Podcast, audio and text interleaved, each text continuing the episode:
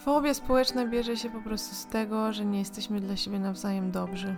No, dokładnie. Co za porażka społeczeństwa.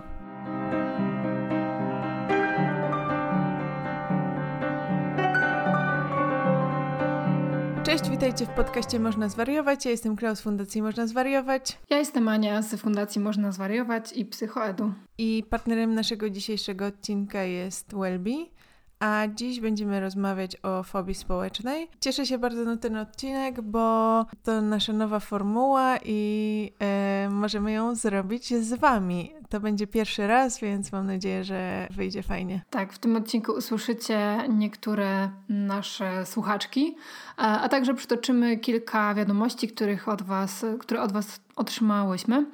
Mm, no i mam nadzieję, że to będzie takie ciekawe uzupełnienie, szczególnie właśnie w tym temacie fobii społecznej, ponieważ nie byłoby to łatwo, żeby ktoś tutaj z nami teraz zasiadł przy stole i opowiadał no bo wielu, dla wielu osób to jest coś, mm, na co trzeba byłoby się przygotować albo w ogóle bardzo przełamać. Mm, dlatego tak wirtualnie będziemy Was gościć. No dobra, ale to zanim zaczniemy, to Kala, opowiedz, y, z czym zaczynasz dzisiaj? Ja się ogólnie mam dobrze i tak sobie pomyślałam, że e, jak kiedyś w przyszłości odsłucham z powrotem e, nasze wszystkie odcinki to i odsłucham tego, co mówiłam w tych rundkach, to to będzie wyglądało tak, że jednego dnia mówię życie szczadowe, jestem 10 na 10 i w ogóle super, a potem kolejny odcinek wszystko jest beznadziejnie, 2 na 2. nie, sorry, 2 na 10. No, więc teraz się czuję super dobrze i e, jakieś mam lepsze kilka dni, mam ochotę, wpadają mi pomysły do głowy i w ogóle się czuję jakoś tak no, w porządku. A jeszcze przed chwilą czułam się kompletnie nie w porządku. E, w ogóle słucham, bo już uznałam, że okej, okay, po prostu przystanę na to, że jestem słuchowcem, bo jak mam słuchać książki, mhm. to jestem w stanie przesłuchać, nie wiem, trzy, trzy książki w tygodniu, nie? A jak mam czytać książki, to po prostu jakoś to mi dużo słabiej idzie i się wkurzam na to, bo chciałabym, ale jakoś nie wiem, no gorzej mi to idzie i strasznie długo mi to zajmuje, więc uznałam, że mm, czytać książki będę tylko takie dla przyjemności, takie jakieś beletrystykę, no teraz mamy tą nową Olgę Tokarczuk czy coś, albo nową Jannę Bator, a słuchać będę książek, z których się jakby uczę, w sensie no nie, że tylko, że które są jakieś Przyswajasz takie... jakąś wiedzę. Tak, że przyswajam okay. wiedzę, bo ja przyswajam wiedzę perfekcyjnie, jak słucham. Naprawdę świetnie, więc yy, podjęłam właśnie taką decyzję, jestem z niej zadowolona. Mm, ogólnie, no, jestem y, raczej zadowolona, wymyśliłam parę fajnych rzeczy w tym tygodniu. To prawda. No, myślę, że wszystko idzie ku dobremu. Jest ostatnio dużo słońca. Chodzę na spacery. Byłam w pracy pierwszy raz od dawna. Nasz clubhouse hula. Nie wiem, no czego chcieć więcej, naprawdę. A ty? no ja chyba właśnie mam mm, taki dzisiaj pierwszy tydzień, który chcę, żeby był takim moim tygodniem pracującym od A do Z. W sensie jestem w tym miesiącu już tylko na freelance, chociaż dziwnie mi się to mówi. Jakoś e, uważam, że no nie wiem, to jest dziwne dla mnie nadal. No ale w poprzednim tygodniu mm, przeprowadzałam się, potem miałam szczepienie, więc w ogóle dwa dni wyjęte z życia. E, w weekend jakby też tak trochę chciałam nadrobić jakieś rzeczy, trochę chciałam odpocząć. Mm, no i stwierdziłam, że dobra, ten, ten tydzień już zaczynam tak, że muszę sobie po prostu rozplanować jakieś rzeczy, jakby nikt mnie nie przypilnuje, więc jestem własnym szefem, więc muszę ogarniać. Jakby nie mam menedżera, asystentki i tak dalej, więc e, fajnie, cieszę się, że nagrywamy ten podcast właśnie tak e, poniedziałek rano. Niestety miałyśmy trochę problemów technicznych, ale to jest w ogóle też e, dla Was info. Nasze pierwsze nagrywanie na żywo od chyba listopada albo października. Także e, jesteśmy teraz sąsiadkami, więc może będziemy nagrywały częściej. Tak, mamy do siebie 10 minut pieszo dokładnie. No, w moim tempie tak 8,5. ja jeszcze nie testowałam ile. Mm, to jeszcze słówko od naszego partnera tego odcinka. Wellbe.pl to platforma kompleksowo zajmująca się psychoterapią. Od pomocy przy doborze terapeuty, po załatwienie różnych formalności, e, rezerwacją czy przełożeniem wizyty. Znajdziecie tam zweryfikowanych i wykwalifikowanych specjalistów zdrowia psychicznego, osoby potrzebujące pomocy w doborze terapeuty, co jest bardzo ważną kwestią, e, mogą skontaktować się e, i umówić się na bezpłatną wideorozmowę z opiekunem terapii e, lub zadzwonić na numer infolinii 799 394 006 E, która jest czynna od poniedziałku do piątku w godzinach 8.30-20.30. Więcej informacji na temat platformy znajdziecie na stronie wellbe.pl. Zachęcamy też do śledzenia Wellbe na Facebooku, na Instagramie. Znajdziecie tam bardzo dużo cennych informacji na temat zdrowia psychicznego. A wracając do fobii społecznej. Pierwsze takie pytanie to było Lęk społeczny, a fobia społeczna. Czy to to samo? Czy to to samo? Fobia społeczna jest jednym z zaburzeń lękowych. Mm, takim w oficjalnej kwalifikacji tak widnieje. Natomiast lęk społeczny to jest emocja, uczucie, które odczuwamy, które towarzyszy nam właśnie w tym zaburzeniu. E, ale nie tylko, bo e, w pewnym, w pewnej formie, w pewnej ilości lęk społeczny może dotyczyć, dotyczyć każdego na jakimś etapie życia. E, to jest takie uczucie, które też właśnie często może gdzieś być mylone mm, z introwertyzmem, czy z jakimś wycofaniem, nieśmiałością.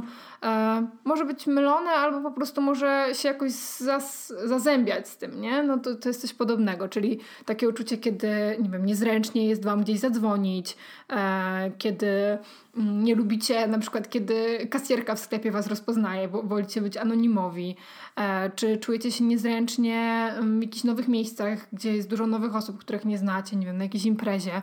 Mm, natomiast e, fobia społeczna jest już takim stanem, który e, przysparza cierpienia, gdzie te objawy są tak nasilone, e, że osoba praktycznie nie może funkcjonować tak, jakby chciała w tym społeczeństwie. Myślę, że też fajnie opisała to Angelika, która się do nas odezwała.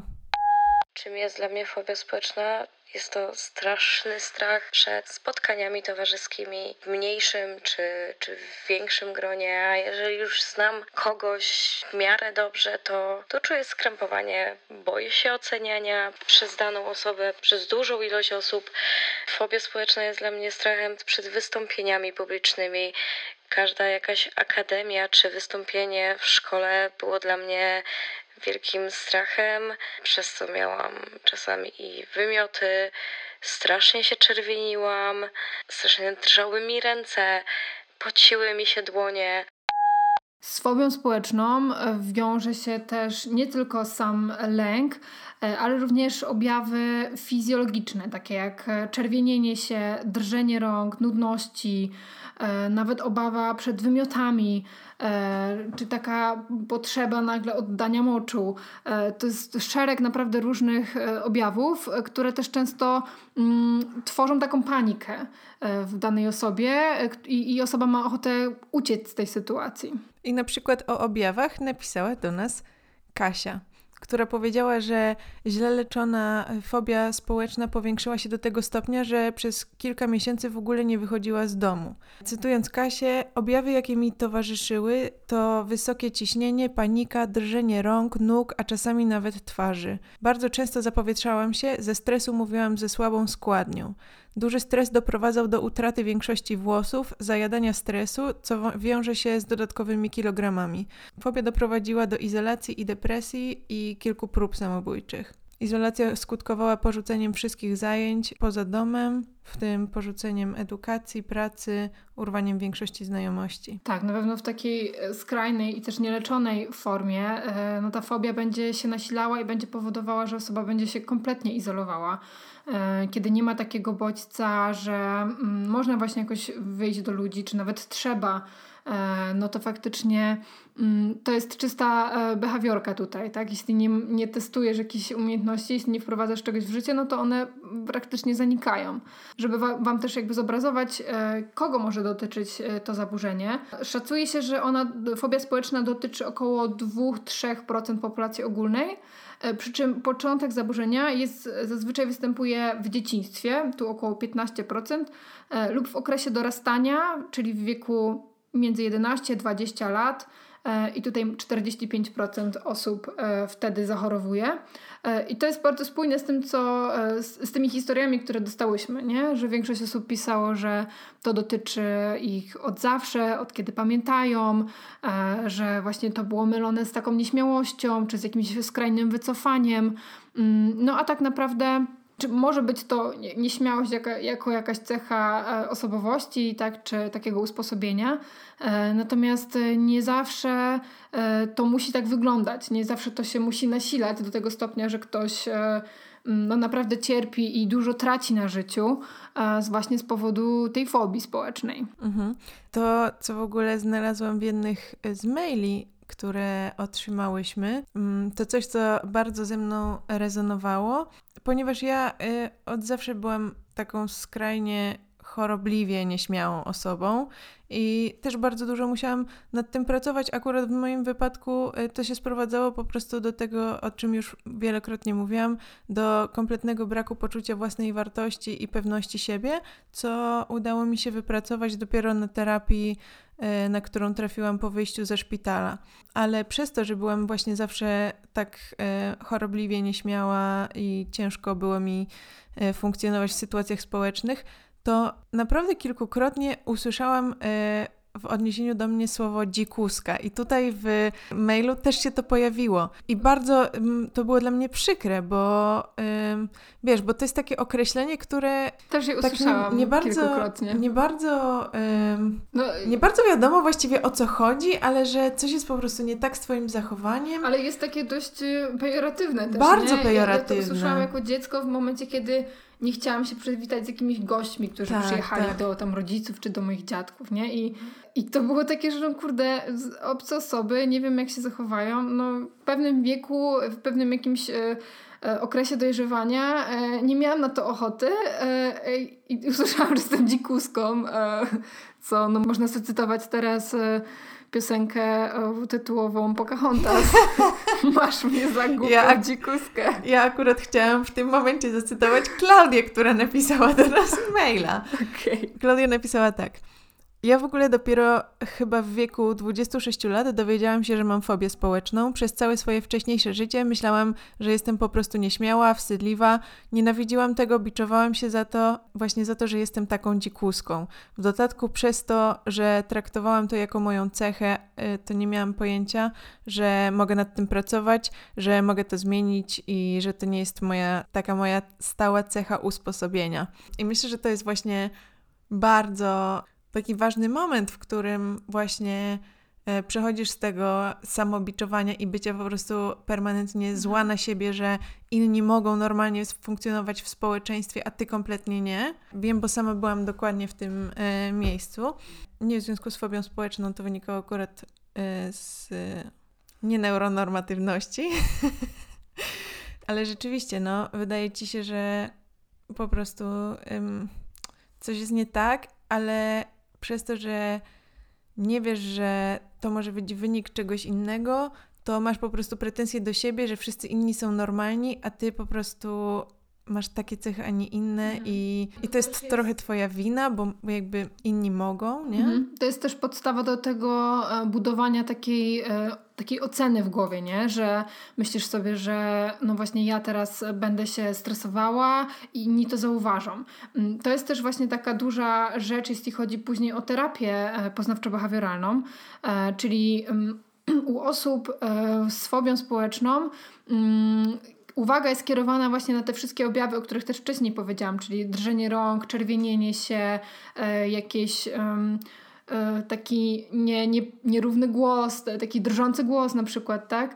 E, I, I te osoby często wyłapują e, te swoje objawy, myśląc, że inni to zauważą, E, I pojawia się taki mechanizm błędnego koła, tak? Czyli myślę o tych objawach, że na pewno już się czerwienie, albo na pewno inni widzą, że drżą mi te ręce i oceniają mnie, myślą sobie, że jestem jakąś wariatką. E, no i jakby skupiając się na tym, e, też nie jest łatwo to opanować, tak? No bo to jest tak jak to proste ćwiczenie, nie myśl o białym niedźwiedziu. No i o czym myślisz? No o białym niedźwiedziu, nie? E, dlatego skupiając się na tych objawach, jeszcze bardziej je podtrzymujemy i podsycamy. I w, w terapii poznawczo-behawioralnej jest bardzo dużo ćwiczeń, które właśnie ma też na celu e, z, zniwelować to skupianie się na tych objawach. Na przykład jest takie ćwiczenie spotkanie ze sobą, gdzie nagrywamy się i, i potem oglądamy e, to nagranie, jak się zachowujemy w danej sytuacji. Na przykład, nie wiem, e, recytujemy jakiś wierszyk, czy nie wiem, opowiadamy coś do kamery. E, no i jakby tak oceniamy, czy faktycznie to czerwienienie się jest takie, jak, nie wiem, w barwie pomidora czy buraka, czy po prostu lekkie zaczerwienienie? Czy te ręce drżą tak, że po prostu nie możesz skupić uwagi na niczym innym, czy one po prostu lekko drżą, yy, po prostu mm, jakoś lekko to zauważasz. Żeby Wam jeszcze e, tak zobrazować, to Klaudia opisała e, kilka takich sytuacji, które miały już miejsce w jej dorosłym życiu, no bo tak jak mówiłyśmy sobie w dzieciństwie trochę na różnych etapach może mogą wynikać takie zachowania trochę mm, wynikające z jakiejś nieśmiałości, czy z jakiejś niechęci, yy, wstydliwości. Natomiast kiedy one się utrwalają, to faktycznie przysparza dużo cierpienia też w dorosłym życiu. Mm, Klaudia pisze tak. Gdy bardzo chciałam iść na jakieś zajęcia e, sportowe, warsztaty czy cokolwiek grupowego, to najpierw pytałam znajomych, czy któreś nie chce iść, i jeśli nikt nie chciał, to rezygnowałam też ja.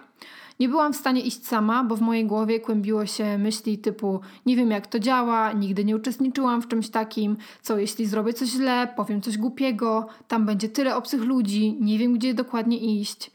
Mm, to jest myślę, że też coś, co wiele osób może mieć taką obawę, idąc w jakieś nowe miejsce, ale tutaj właśnie jest to rozróżnienie pomiędzy tym, że e, no jednak możemy mieć taki trochę lęk e, przed jakąś nowością, lęk przed oceną, czy właśnie lęk społeczny, mm, jednak uczestnicząc w takich różnych zajęciach, a osoba z fobią społeczną nie będzie w stanie bez żadnej terapii czy, czy pomocy e, czegoś takiego w ogóle się podjąć, czy nawet zaplanować sobie czegoś takiego, nie? Z tych wiadomości e, i nagrań, które od Was dostałyśmy, chyba to, co się przebija najbardziej, no to to, jak to wpływa na życie tych osób, jak, jak z wielu rzeczy muszą rezygnować, chociaż nie chcą. To o tym też mówiła Angelika, e, mówiąc o tym, że jej chłopak pytał ją, czy, czy chce z nim pójść, ona mówiła, nie, nie chcę.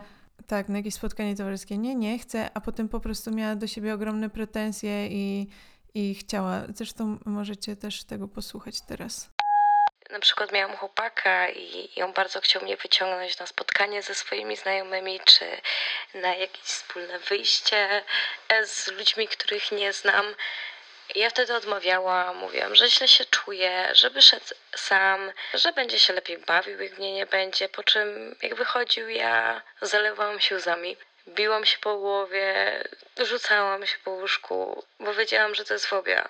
Ja bardzo chciałam wyjść, bardzo chciałam mu towarzyszyć, bardzo chciałam poznawać tych ludzi, ale zawsze się bałam oceny, że ktoś, kto jego zna, będzie oceniał mnie przez to, jaka jestem, jak on mógł być ze mną, jak on może być ze mną.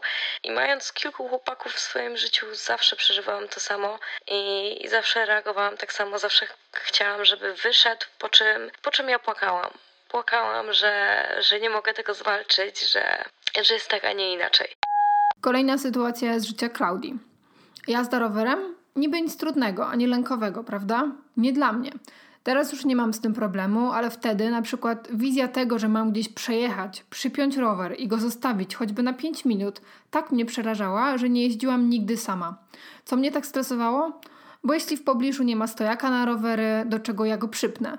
Ludzie będą się gapić jak na debila, jak będę stać tak z tym rowerem i szukać miejsca, albo jeździć w kółko. Albo co, jeśli go przypnę i ktoś go ukradnie? Co ciekawe, nie stresowała mnie sama kradzież, tylko to, że ktoś sobie pomyśli, że to żałosne, że roweru nie umiałam dobrze przypiąć. Kolejna sytuacja. E, gdy szłam do nowego miejsca, zawsze przed analizowałam Google Maps i chodziłam sobie ludkiem, żeby się upewnić, którędy się wchodzi do danego miejsca, jak tam dojść z przystanku i tak dalej, żeby się nie zbłaźnić przed ludźmi. I to też jest charakterystyczne w tych dwóch fragmentach, że nie chodzi o sam fakt, że się zgubię, że nie będę wiedziała jak wejść, albo że się spóźnię, tylko chodzi o tą ocenę, że ludzie pomyślą, że jestem jakaś niekompetentna, czy po prostu głupia, żałosna, że czegoś nie potrafię zrobić. Że to tak. zawsze chodzi o ten czynnik ludzki. Mhm. To też napisała do nas Ania, cytując y, swoje konkretne myśli i przekonania właśnie związane z fobią społeczną. I pierwsze to na pewno myślą o mnie coś niemiłego. Nie pasuję do nich, jestem nudna, nie umiem w rozmawianie z ludźmi. I pisze też o tym, że jej lęk podsycają y, jej skłonności do perfekcjonizmu i okrutny samokrytycyzm. No właśnie, czy to czy to są takie charakterystyczne cechy przy fobii społecznej? Perfekcjonizm, y, jakiś samokrytycyzm, kompleksy? Na pewno y, kompleksy czy obniżona samoocena, taki samokrytycyzm, no ponieważ tam cały czas też oceniamy siebie i porównujemy siebie do innych, czy, czy właśnie oceniamy siebie przez pryzmat innych osób więc na pewno jest tego sporo. Co do perfekcjonizmu, to mm, na pewno też może współwystępować w takim znaczeniu, że właśnie chcesz coś zrobić e, jak najlepiej, idealnie, a wydaje ci się, że ktoś to oceni jako coś głupiego, nie? Więc e, to też jak najbardziej może jakoś tak obok siebie występować. Kolejną historię nadesłała nam Ewa. Posłuchajmy. Kiedy znajduję się w dużych zgromadzeniach, jak w galeriach handlowych czy na mieście, czuję się bardzo niekomfortowo i stresuję się, że ktoś może do mnie zagadać, że ja coś źle zrobię, albo zwrócę na siebie uwagę przez na przykład zwykłe potknięcie się, czy w ogóle zabranie głosu przy innych ludziach. Miałam taką sytuację, kiedy chciałam zamówić zupę w schronisku w górach i po prostu uciekłam, bo nie dałam rady tego zrobić przy tylu ludziach. To chyba też pokazuje, jak to w ogóle wpływa strasznie na życie, nie? Tak, no, mm, jest to na pewno realne cierpienie mm, dla takich osób i tutaj zawsze mamy ten czynnik. E, mm, jeśli zastanawiacie się, czy to może Was dotyczyć, czy to już jest fobia e, w tym, co Wy przeżywacie, to tak jak mówiłam też na początku, ten lęk społeczny może się pojawiać e, w różnych sytuacjach i nie jest niczym dziwnym. Też na pewno sytuacja pandemii to bardzo zaostrzyła, no bo jednak e, po prostu mniej mamy tych interakcji, mniej mamy ufności też do ludzi, no bo ten drugi człowiek jest po prostu jakimś realnym zagrożeniem w tym momencie. On może nas zarazić, on może nas zakazić czymś, może nam przenieść tego wirusa. Mm, więc dużo myślę, że takiego wycofania e, i takiej nieufności, nie u wszystkich, ale u wielu osób może się w tym momencie pojawiać. A myślisz, że w takim razie teraz osobom z fobią społeczną teraz jest łatwiej, ale potem będzie jeszcze dwa razy trudniej? Myślę, że już jest im trudniej. E, nawet jedna z osób napisała nam, że e, przerwała terapię, bo no, po prostu nie miało to sensu. Nie można było już jakby testować tych nowych umiejętności, tych umiejętności społecznych, no bo tak naprawdę no, no nie ma gdzie.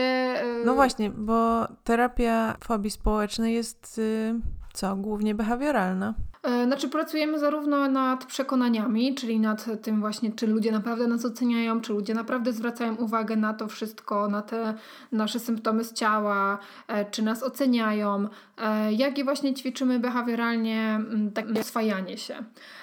Jest dużo takich ćwiczeń, które właśnie mm, no, mogą wydawać się przerażające dla kogoś, kto jest mm, w tej fobii i nigdy nie miał styczności z terapią, czyli właśnie wychodzenie do ludzi, tak jak też jedna osoba napisała, popełnianie jakichś błędów specjalnie, żeby właśnie zobaczyć, jak ludzie zareagują. E, oczywiście to wszystko robimy bardzo stopniowo i ogromną częścią terapii na początku jest psychoedukacja, e, czyli terapeuta tłumaczy skąd bierze się ta fobia, jak, e, na czym ona polega, no, że to nie musi być coś e, już raz na zawsze, że to życie nie musi tak wyglądać, e, a następnie razem z pacjentem wspólnie testują różne takie sytuacje społeczne. E, później już pacjent może też sam wykonywać takie ćwiczenia. Mm, ja pamiętam taki przykład z Mm, właśnie, które podała prowadząca zajęcia, że ze swoim pacjentem wyszła na spacer i on musiał mieć na smyczy przyczepionego banana. I tak chodzili po Warszawie. No i musiał obserwować reakcje innych osób, no i faktycznie ludzie się uśmiechali w jego kierunku, śmiali się, ale to nie było takie prześmiewcze i nikt nie powiedział mu wprost, że jest debilem albo że w ogóle co ty robisz człowieku, weź idź stąd. E, tylko to było raczej serdeczne i to był oczywiście eksperyment, który był już e, jakby taki wieńczący terapię i to nie było coś, co robi się na dzień dobry, tak po jakichś pierwszych kilku sesjach, absolutnie. E, no i zawsze też potem taki eksperyment się omawia, mm, mm, obserwuje się tak właśnie jak było w trakcie, jak było po, więc to wszystko jest na, w takiej bardzo bezpiecznej przestrzeni mm, prowadzone. Mhm. O, o, terapii e, poznawczo-behawioralnej pisała też Klaudia.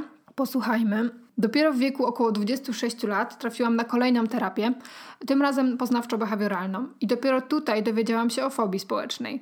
Pracowałam też nad wieloma innymi rzeczami, ale jeśli chodzi o fobię, to przede wszystkim terapeutka wytłumaczyła mi fajnie, skąd to się bierze, co się dzieje wtedy w głowie, jak sobie z tym radzić itd. Tak Przede wszystkim dostawałam przeróżne zadania od terapeutki. Musiałam się wystawiać na sytuacje, które mnie przerażały i których dotychczas unikałam, mimo że ich chciałam. To były zarówno większe rzeczy, jak na przykład pojechanie samej do obcego miasta na warsztaty z obcymi ludźmi, albo mniejsze, typu zrobić coś specjalnie źle na zajęciach sportowych. Kasia napisała nam też, że od prawie dwóch lat uczęszcza do wspaniałej lekarki i terapeutki. E, są to osoby pełne empatii, zrozumienia i ciepła. Na terapii omawiam swoje myśli, lęki, marzenia i potrzeby e, i problemy życia codziennego. Moje życie po podjęciu właściwego leczenia zmieniło się o 180 stopni. Dzięki temu żyję już na tyle dobrze, że potrafię sobie radzić w życiu i spełniać swoje cele i marzenia. No właśnie, marzenia to jest chyba też taki ważny wątek, e, jeśli chodzi o fobię społeczną, bo kilka osób napisało nam o tym, że, że przez to właśnie musi rezygnować ze swoich marzeń. I o tym mówiła Ewa, i o tym nam powiedziała Angelika. Angelika na przykład na maksa chciałaby chodzić na siłownię, e, która jest w ogóle w jej budynku tak. w pracy, a po prostu nie może się na to zdobyć. Zresztą posłuchajcie. Bardzo chciałabym iść na siłownię, poćwiczyć. Tak strasznie o tym marzę. Nawet to jest, to jest głupie, bo to jest takie, takie no, coś normalnego, ale dla mnie to jest naprawdę coś wielkiego, to jest straszny lęk. Jeszcze go nie przełamałam, nigdy nie byłam na siłowni. Co najlepsze, że siłownię mam piętro wyżej w pracy i, i codziennie przychodzę do pracy, codziennie mijam ludzi, którzy idą na siłownię i marzę o tym, żeby kiedyś na nią pójść, ale ten strach, ta fobia nie pozwala mi na to. To jest coś, co, co bardzo, ale to bardzo bym chciała przełamać. Boję się, boję się oceniania, boję się tego, że wykonując ćwiczenie, które będę robiła niepoprawnie, bo przecież będę pierwszy raz na siłowni i to jest normalne, zdaję sobie z tego sprawę, ale ja się boję tego, że zostanę oceniona, że zostanę wyśmiana przez to, że robię źle ćwiczenie, czy, czy nie umiem obsługiwać maszyny, a wiem, że będę bała się podejść i poprosić kogoś o pomoc. A Ewa pisze tak. Myślenie o przyszłości mnie przeraża, bo nie wyobrażam sobie, że uda mi się znaleźć pracę, mieszkanie czy osobę, z którą mogłabym dzielić życie. Samo odbieranie telefonów to dla mnie ogromna trudność, a co dopiero chodzenie na randki czy rozmowy kwalifikacyjne. Tylko dlatego, że bałam się napisać maila, kiedy mogłabym zacząć, musiałam zrezygnować y, z wakacyjnego stażu, który był moim marzeniem. Ten lęk i unikanie kontaktu z drugim człowiekiem coraz bardziej zagraża mojemu rozwojowi na studiach przez brak korepetycji i praktyk. Rzadko kiedy wychodzę z domu, głównie spędzam czas zamknięta w czterech ścianach, rozmawiając jedynie z rodziną. I chyba tutaj jest właśnie to clue, że, że przez y, fobię społeczną osoby podejmują coraz większą izolację, y, no a Niewiele osób, chociaż wczoraj e, w e, książce, którą czytam, słuchałam o Isaacu Newtonie, który, który właściwie absolutny geniusz, e, całkowicie się izolował i wszystko, co wymyślił, było całkowicie wymyślone i powstało w jego głowie. Więc są i takie sytuacje, no ale Myślę, że większość z nas po prostu nie jest Izaakiem Newtonem. Może zastanawiacie się, dlaczego większość osób, o których, które tutaj cytujemy lub których słuchacie, to kobiety. E, no po części pewnie dlatego, że po prostu nasze słuchaczki i nasze odbiorczynie, e, nasi odbiorcy na, na Instagramie to właśnie w większości kobiety, natomiast też w populacji ogólnej obserwuje się, że, że, że to właśnie kobiety chorują nawet dwa razy częściej niż mężczyźni. Natomiast otrzymałyśmy też jeden, jedną historię od mężczyzny, którą teraz zacytuję. Kiedyś miałem tak, że unikałem spotkań, na które byłem zapraszany przez pewne grupę, grupę osób. Tę grupę tworzyły osoby z wielkimi osiągnięciami, super inteligentne, choć bardzo młode. To już cenione także za granicą specjalistki i specjaliści swoich naukowych dziedzin. Bałem się, że nie dam rady, że nie okaże się dość bystry, dość zorientowany, dość dowcipny. Towarzyszyło temu silne napięcie psychiczne. Nawet jeśli odważyłem się pójść, to nie schodziło ze mnie całkowicie. Nie wiem, czy to podpada pod fobię społeczną, czy raczej wskazuje u mnie na rys narcystyczny, już na szczęście tak nie mam, ale ten strach przed okazaniem się not good enough odcinał mnie od niektórych ludzi, takich przecież, którzy mnie lubili, a ja ich. I co ciekawe, mamy e, bardzo podobną e, historię, która nadesłała nam e, nasza obserwatorka w wiadomości głosowej, której też psychoterapeutka w tym wypadku zasugerowała, że może to być połączona fobia społeczna, czy pewnego, pewien, pewien typ lęku społecznego właśnie z zaburzeniem osobowości narcystycznej ja nie wiedziałam, jak to jest możliwe, że ten mój lęk społeczny, on jest tak czasami tak silny, a czasami się po prostu włącza i wyłącza. I skąd on się bierze, skoro ja nie mam kompleksów i skoro ja nie mam, no nie mam takich problemów, bo mnie się wydawała zawsze osoba z lękiem społecznym, osoba, która ma dużo kompleksów i która sobie dużo rzeczy wyobraża. I pamiętam, jak moja y, psycholożka, czy psychoterapeutka zapytała mnie właśnie, czy ja sobie wyobrażam że oni mnie odrzucą, a ja powiedziałam, że nie, wręcz przeciwnie. Ja sobie całymi dniami, od rana do wieczora wyobrażam sobie, że osiągam sukcesy, że wszyscy mnie chwalą, że wszyscy mnie podziwiają, że jestem najlepsza, że wszyscy mi mówią, że jestem najlepsza. Wyobrażam sobie, że ludzie za plecami mówią mi, jak bardzo mi zazdroszczą i jaka jestem wspaniała i jaka jestem wyjątkowa.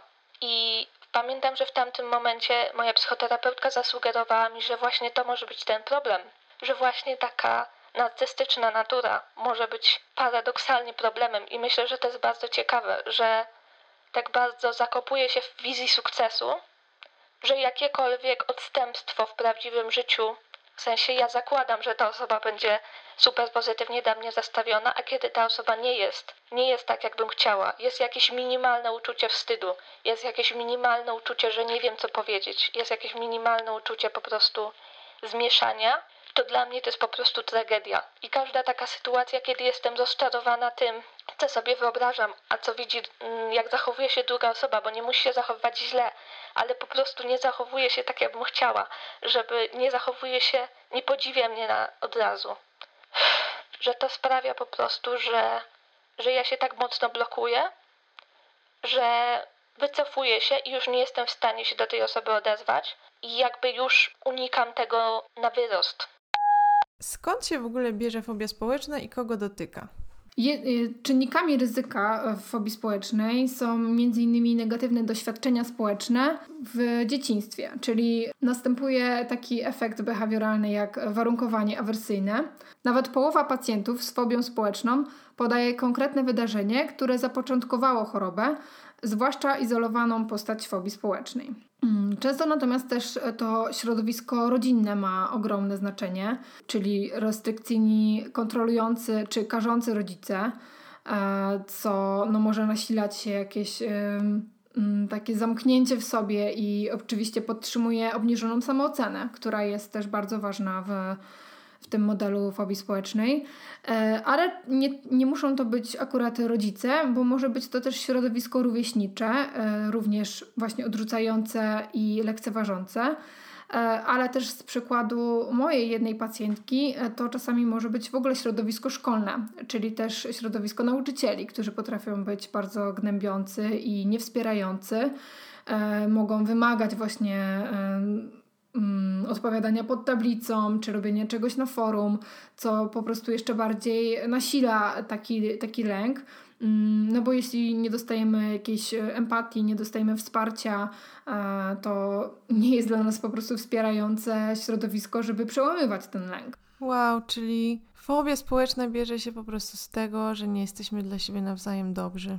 No, dokładnie. Co za porażka społeczeństwa jeśli chodzi o terapię poznawczo-behawioralną jeszcze, e, to właśnie teoria uczenia podaje, że unikanie mm, jakiegoś zachowania czy jakiejś sytuacji e, pozwala uniknąć odrzucenia, oceny innych. Ale niestety e, jest de facto tak, że to podtrzymuje ten problem, no bo po prostu jeśli unikamy czegoś, to jeszcze bardziej ci inni wydają nam się wyolbrzymieni i jeszcze bardziej zagrażający naszemu, naszej samoocenie czy w ogóle naszej osobie.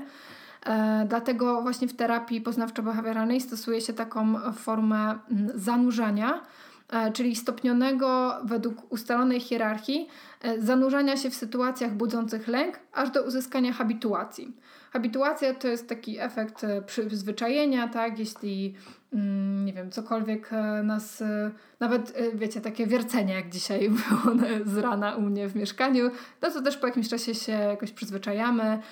Takim zmysłem, który bardzo szybko się habituuje jest zmysł węchu. Jeśli coś, jest jakiś zapach w pomieszczeniu, to, to bardzo szybko, szczególnie jeśli ten zapach nam się podoba, to bardzo szybko mm, przestamy go wyczuwać. Tak samo mamy na przykład z perfumami, że psikamy się, one jakby nadal są, a my po prostu ich dalej nie czujemy. Mhm. Więc tak samo jest z lękiem społecznym. Po prostu też, przyzwyczajamy się. Też nasza e, jedna słuchaczka zaznaczyła taką e, ważną rzecz, że to nie jest tak, że te osoby nie mają świadomości tego, co się dzieje, że one dokładnie wiedzą, że it's not a big deal, żeby kogoś poprosić mm. o mhm. długopis, że jakby bez tak. przesady, to nic takiego, ale jednocześnie nie mogą tego zrobić. I jeszcze Właśnie. bardziej się za to obwiniają i, tak. i jakby krytykują się za to, nie? I mają tego pełną świadomość i właśnie to było coś ciekawego, zresztą puszczę Wam fragment, e, że nawet jeśli to by miało być ćwiczenie takie behawioralne, żeby się z kimś umówić na randkę, ale jak ja mam się umówić z kimś na randkę, jak ja nie mogę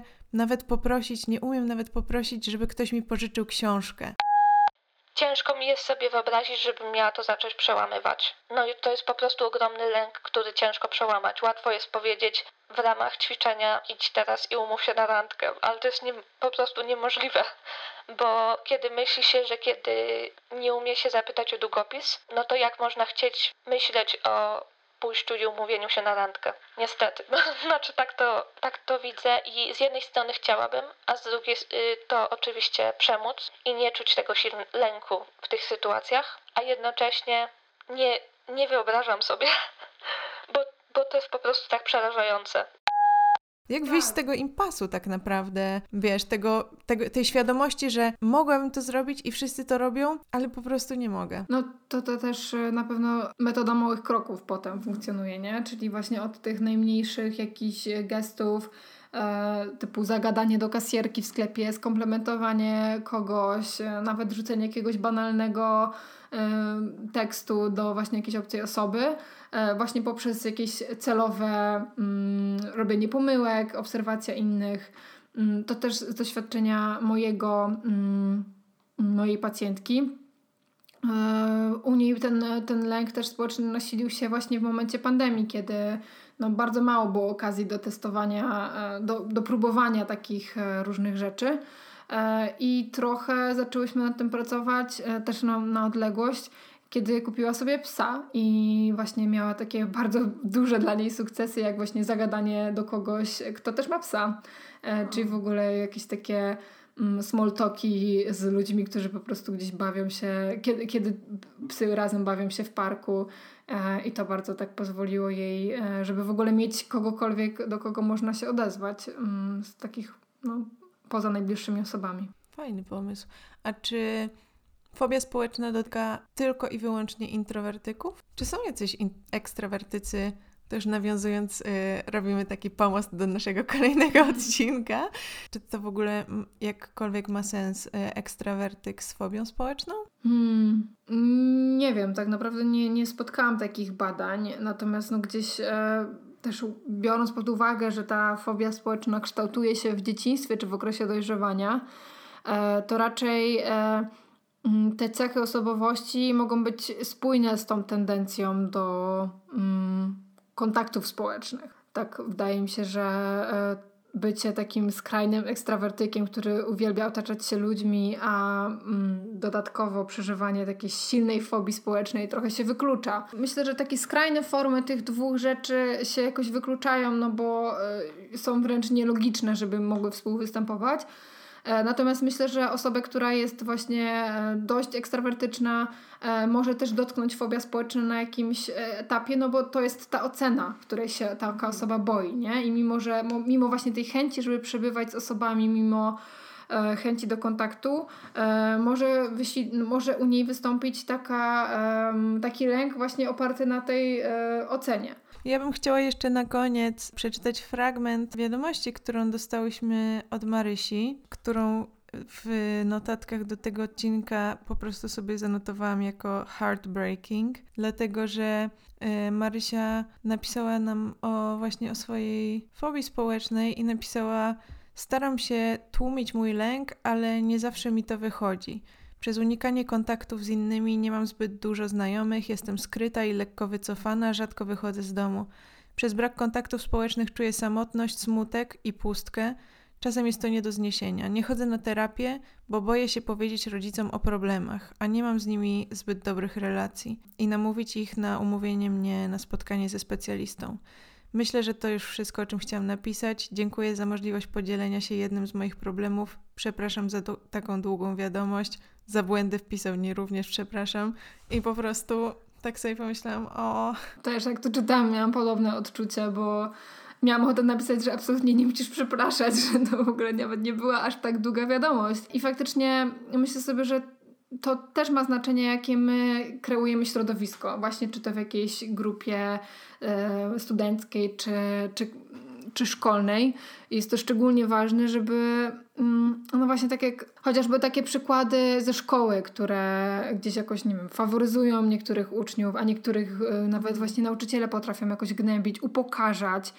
E, to jest w ogóle temat rzeka, ale to środowisko, jakie my sobie tworzymy, jak absolutnie ma ogromny wpływ na to, że ktoś może wykształcić e, taki lęk społeczny. Środowisko, które tworzymy, tworzy nas przede wszystkim. Ja chciałabym powiedzieć, że dzięki Marysia za tę wiadomość i bardzo się cieszę, że odważyłaś się, żeby do nas napisać, bo to pewnie też nie jest jakieś takie super łatwe dla osób z fobią społeczną. Dokładnie, też jakby szczególnie, że wiedząc, że my te wiadomości będziemy cytować i, i puszczać te nagrania, które dostałyśmy. Myślę, że to jest w ogóle bardzo ważne, że, że do nas chciałyście napisać i chciałyście nam to powiedzieć, bo od początku mojej jakiejkolwiek działalności w, w zakresie zdrowia psychicznego widzę, że to, co działa najlepiej na inne osoby, to jest po prostu czyjaś własna historia i każdy ma swoje własne doświadczenie, które jest jego i które jest prawdziwe. Wiesz, jakby tutaj nie, ma, nie można z tym polemizować. To jest to, co ci się przytrafiło i ty się czułeś, czułaś w taki sposób i tutaj nikt nie ma nic do gadania, bo tak było i jeśli tak czujesz, to tak jest. I uważam, że to są takie mm, świadectwa, które mają zawsze największą moc, bo potrafią dotrzeć do osób, które też tak miały albo miały podobnie i sprawić, że one nie czują się same albo jakoś. No i dodatkowo, jeśli uzyskujesz taką informację, że te osoby się tak czuły, ale uzyskały pomoc i teraz czują się lepiej i że to jest coś, co można leczyć, e, z czym można pójść na terapię e, i nie ma wobec tego żadnego wstydu, no to też można taką osobę, która się waha albo która nie wie, że, że to jest jakiś poważny problem, e, może ją zmotywować, więc mamy nadzieję, że mm, wzbudziłyśmy w Was jakąś ciekawość, ale też osoby, które, dla których ten temat jest po prostu obcy, które, które nie doświadczyły czegoś takiego lub nie mają osób, które w swoim otoczeniu, mm, które zmagają się ze swobią społeczną, E, mam nadzieję, że po prostu jakoś uwrażliwiłyśmy Was na ten temat i że jeśli spotkacie się kiedyś w przyszłości z takim zachowaniem, e, to będziecie mieć już więcej empatii dla takiej osoby i zrozumienia mm, i może bądźcie po prostu łagodni dla takich osób, bo one naprawdę bardzo cierpią i ja myślę, że bądźcie i bądźmy łagodni dla wszystkich osób, no bo tak jak Ania powiedziałaś yy, o tym, skąd się bierze ta fobia społeczna, że to my wszyscy wpływamy na siebie nawzajem w taki sposób, że niektóre osoby y, odczuwają to w taki sposób, że potem właśnie kończą z taką fobią społeczną, nie? Że to nie jest coś, z czym się rodzą. To jest po prostu coś, co jest nabyte w środowisku. I myślę, że to jest na maksa ważne, żeby mieć świadomość tego, że to my kreujemy naszą rzeczywistość i to my wpływamy na wszystkie inne osoby wokół nas i żebyśmy byli po prostu dla siebie dobrzy. Dokładnie.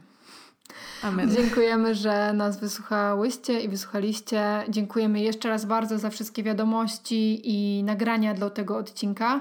E, I przypominamy, że możecie do nas pisać na nasz mail podcast małpa można zwariować.pl. Możecie też nam dać znać, o czym Wy chcielibyście i chciałybyście porozmawiać w kolejnym odcinku, właśnie wysyłając nam e, nagrania czy wiadomości, które możemy przeczytać y, on air.